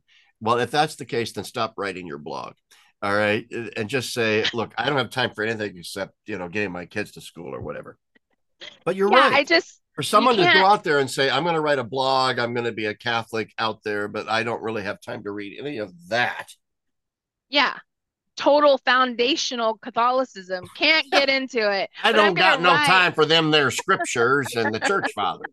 But I'm going to write a blog no that's that. all about Catholicism and how to be a good Catholic. And I'm just like, you that's can't right. be a good Catholic if you don't read the foundational texts I'm glad you brought up Augustine too. Poor Augustine, he's just taken on the nose because you know he just everybody hates him about the sex stuff. But I guess original sin and Pelagianism and all that. But I love Augustine. I do too. Don't you love Augustine? I love Augustine. He's so Especially, dramatic. Yeah, the Confessions, the City of God. It's it's just all great. Uh, we're kind of meandering now, but that's okay. We've been talking for an hour and forty minutes. Oh, I could talk to you forever, honestly. yeah, yeah, yeah. If if we were in a bar having some, you know, whiskey and beers and stuff, I, it would be one of those nights where we. My my wife. I wish my uh, wife were here. She's actually going to be here in about two hours. Uh, but I, I, we could have done a joint. Uh, and we can get stay next time. We'll do this. We'll do Stacy and my wife Carrie and you and I. We can sit. Oh, that would be great. And, and talk. But we probably should wrap this up because you know people do have a limited attention span for these things. uh, it is an hour and 40 minutes, but I don't necessarily want to have to. I mean, this is one of the most enjoyable conversations I've had at any of these. Uh, part of it's just because I've always wanted to talk to you, and, and yeah, you know that uh, I've been following you on Facebook for such a long time, and then and then I read your book. I was just intrigued by the title. Title, you know, at first it was like, "Oh, Our Lady of Hot Messes," that that's a great title for a book and i and, and i thought well that's better than the infant of prague which freaks me out so as people know watching my videos barbie barbie uh but anyway, that's irreverent. I know lots of people have a devotion to the infant of Prague, so I just shut, should shut up. But what to me it sort of symbolizes a certain approach to things. But I, I did I did like your book, Our Lady of Hot Messes. I thought it was a great book. Maybe I can have you on again so we could talk about more more church uh, kind of stuff. But before we before we do go, uh, I do want to and, and, still staying on the theme of of, of church and, and those sorts of things. I do want to ask your opinion about the sexual abuse crisis in the church because you were sexually abused as a child, not by a priest, by yeah. another adult. I have my own views on that, and I've I've expressed those. What what are your thoughts on on the sex abuse crisis in the church? I honestly I honestly think that it is what is the problem with all abuse and what predators look for is um vulnerable people who are in unsafe spaces are easy pickings, you know? And yeah. um I think and and I've I've said this before, but I I think that the the thing that's going to light the match that burns the church down is going to be that when our bishops realize that PR statements don't matter. Oh, so true. So yeah. true. They've relied on them for so long. They have absolutely no idea how social media works. They have no idea what's happening on the ground. And those PR statements, yes. no one even reads them anymore. I think it, it's Leticia. I think it's even worse than the PR. St- have you gone through the the the the Virtus training and that kind of yes. stuff? Uh, we we have to do it in, in my. I had. I'm an adult server in my parish. We go to an ordinariate uh, Anglican ordinary parish Catholic, and I'm an adult server. But in order to do that, I have to rub shoulders with young, you know, altar boys. And so I had to do the Virtus training. My wife runs the homeschooling cooperative at our parish, so she had to do the Virtus training. We've done it before. Um, a bigger exercise in simple bureaucratic butt covering I've never seen in my entire yes, life. yeah, it's a complete irrelevance.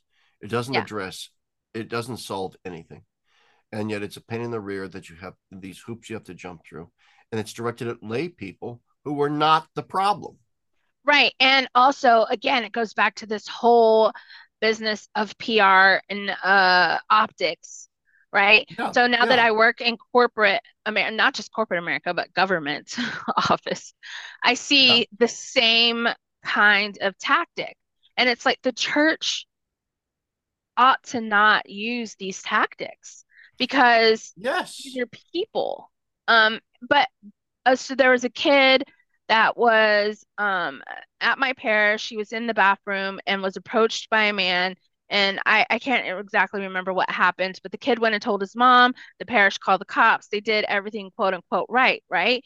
Then that Sunday, when they were expressing to the parish that this happened and that they took care of it and they were cooperating with authorities, um, then the priest decided to have a homily where he scapegoated what happened to the devil. And it's like, yes, the devil is evil and out to get us, but you can't just spiritually bypass everything that this kid's now going to live through by saying, oh, it's the devil and the devil wants to tear down the church. And that's the reason why he's tempted these people and these priests yeah. to do all this stuff. It's like, well, theologically, I understand where you're going with that. As a layperson sitting in the pew, that just sounds like. Yeah. It sounds like crap. caca pants. Yeah, it sounds like pants. crap you know? Yeah, yeah. And yeah, um, yeah. and and I felt the same way uh, about you know Bishop Barron's letter to the suffering. Uh, I mean, I I saw I saw better response in that than I have in anything else, but I still saw that kind of thing where it's like we know we know it's sin, we know it's sin, we know it's the devil, we know it's evil, like we all know, but like what are we, we get doing? That. We get yeah. that. You know, what are I'm we doing huge, Bishop Barron's a close friend of I'm not a close friend. He's a friend of mine. I love what he does. But and that letter was good, but I agree with you. It was like boilerplate. It was just kind of yeah. Still, it was better it was, than anything else I read. It was better than most, but it was boilerplate, and that's that's the problem with the whole church's response. It's a boilerplate response created by a bureaucracy beholden to insurance companies and lawyers. Yes, that and that's and all of that that's the reason why god is going to allow whatever's about to yeah. happen to happen because and i'm yeah. not saying that as like a prophetic thing i'm just saying that as a logical thing. Like looking at it looking at the landscape looking at what's happening it, it's just yeah. it's only a matter of time. I mean people are leaving. I talk to people all the oh, time oh, who are like i love the church but i can't stay. And who can stay in this thing anymore because of this. Because yeah. I mean, I stay. Well, where the hell am I going to go? You know, like the Quo Vadis yeah. story earlier. Where are you going, Lord? Well, I'm going back to you know Rome to to be crucified. I'm just I'm going back to Jerusalem to be crucified again.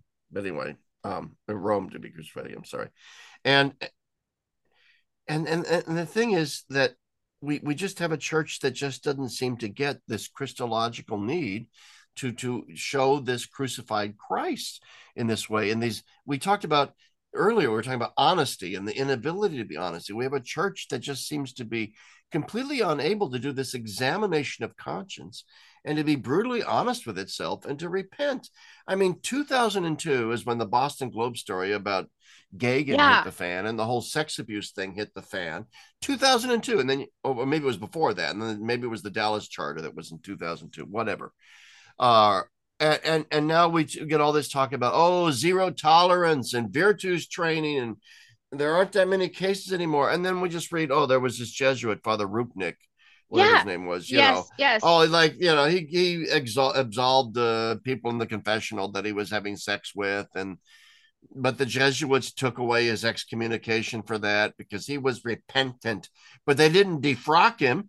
And then he gives a bunch of Lenten lectures to the Pope and the Curia and so on. He, nobody said boo about the fact that he essentially sexually abused like half the nuns that were under his charge and so forth. And that wasn't just in 1980 Shimmy Shang. This was very, very recently. Yeah, and I think that that's the thing. Like, and why is this the thing that they all like? I love Pope Francis. I love Pope John Paul II. I love Pope Benedict. But like, Pope Benedict is a great teacher. Like his books, I feel like oh, you yeah. you could just go through his writing and get a theology degree. Like it's it he and it's no so doubt. like boom boom yeah. boom. You know what I mean? Yeah. He's a great teacher, great theologian, and yet blind spot on this one it's like, why? Why this one thing? Pope Francis, feed the poor and smell like your sheep and mess yeah. things up. It's like, and then this, he's like, I don't know. Pope John Paul II. Yep. Be not afraid. Launch into the deep water. and then he Maciel and McCarrick and why is yeah. this the one thing? Like I just don't understand. And I also, I mean, but again, I every time I see one of these stories, you can clear you can clearly see where the PR stuff started. You know, the Steubenville story, where it's like, oh, you can God. see where people just care about the the the optics, and it's like at some point we have to stop caring about the optics and we have to care about the people right? The people, and not just the people who come to the pews and put money in the basket, like the people. I, I had this conversation with a pastor recently where he was he was talking about why people weren't coming back to church after COVID, and I was like, but why do you care if they come into your church and sit in your pews? You are a pastor to everyone in your community even the ones who don't come sit in your pews, why don't you go out and pastor people and see what yeah. happens. Radical yeah. idea, sir. I kind of know of someone who did this once where he went to the people.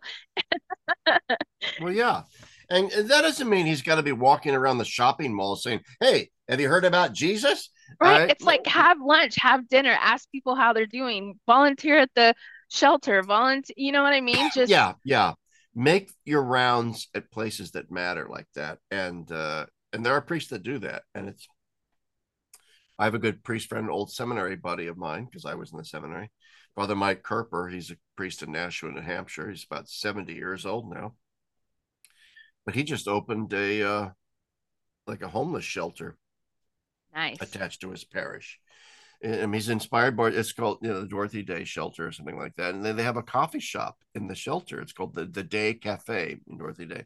And it's become enormously successful. Look at all these homeless people or just the working poor that show up there for the free coffee and the donuts and so forth. And most of them are not Catholic. Most of them, you know, are not in those pews on Sunday. And yet there's my friend, Father Father Mike Kerper, you know, over there every day at the Day Cafe, um, you know, ministering to those yeah. to those people. And that and that's that's the face of Christ. That's and maybe, the church I love. And maybe that's the key, is what you're saying. Maybe we all, priests and laity alike, have forgotten what it looks like to minister to others. That's it. Okay. So he may not get 5% of those people to end up in his pews, but the witness he is giving yes. in so doing and doing all of that engenders, bolsters the faith of those who are in the pews to then want to do great things. We don't, we don't, and this is my, you know, my hobby horse, the universal cult to holiness. we don't inspire people in the pews yes. to aspire to holiness. I know. we don't we don't image that ourselves, those of us who are sort of in the church as leaders um, you know, I'm not yeah. an I'm not a clerical leader, so forth, but I'm a theologian, all that. You know, I, am and and and you know, I I feel like a, that's one of the reasons why I started a Catholic worker farm. I just felt like a hypocrite. Yeah, same. And I think, and this isn't a, a one last thing. We also strip it away from our saints. We make our saints into yeah. these like porcelain dolls. Like I remember reading St. Catherine Siena and that, you know, she had all these different kinds of people that followed her around. And um, they all knew about her and she ministered to all these people in her community and then my favorite story was someone brought her a little girl who was possessed by a demon and she was trying to run out the back door. And like this is what you know once you like start evangelizing people and start telling people about just start ministering to people. So I even tell I I hardly tell anyone about Jesus anymore. But when they hear I'm Catholic, they're like, "Oh, wow," you know? And and um and so she's trying to run out the back door and they're like you can't eh, catherine you can't run this little girl needs you or this child needs you. And she was like i have plenty of demons of my own. I don't need to wrestle anyone else's. I mean she finally does come right. back and pray over this child but it's like that's exactly what it feels like right? Sometimes when people god puts people in your path and you're like get me out of here I'd be afraid to do something like that just because, like, if I ever, uh, you know, recognize the demon, I'd say, "Oh, I know you. You've been around. You're a little too much." 1987.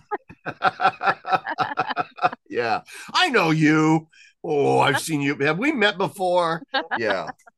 All right, look. So it was like 20 minutes ago. I said we, we yeah. sort of need to wrap this up. Like I said, I, I could talk to you for hours, Leticia. I thought I think this has not only been an informative but kind of a fun conversation. Uh, and and so I, I thank you for coming on here. Hopefully we can actually come on again now that people know your your story. We, yeah. we can we can just talk straight up. Here's here's why the church is screwed up, and we here's how we fix it. That, that would be so fun. so thank thank you so much for this for this conversation for coming on today. Sorry, I'm suddenly I'm all verklempt. I don't know what it is, but I, it happens. okay, so thanks everybody for watching or and or listening, and until next time, thanks a lot. Bye bye.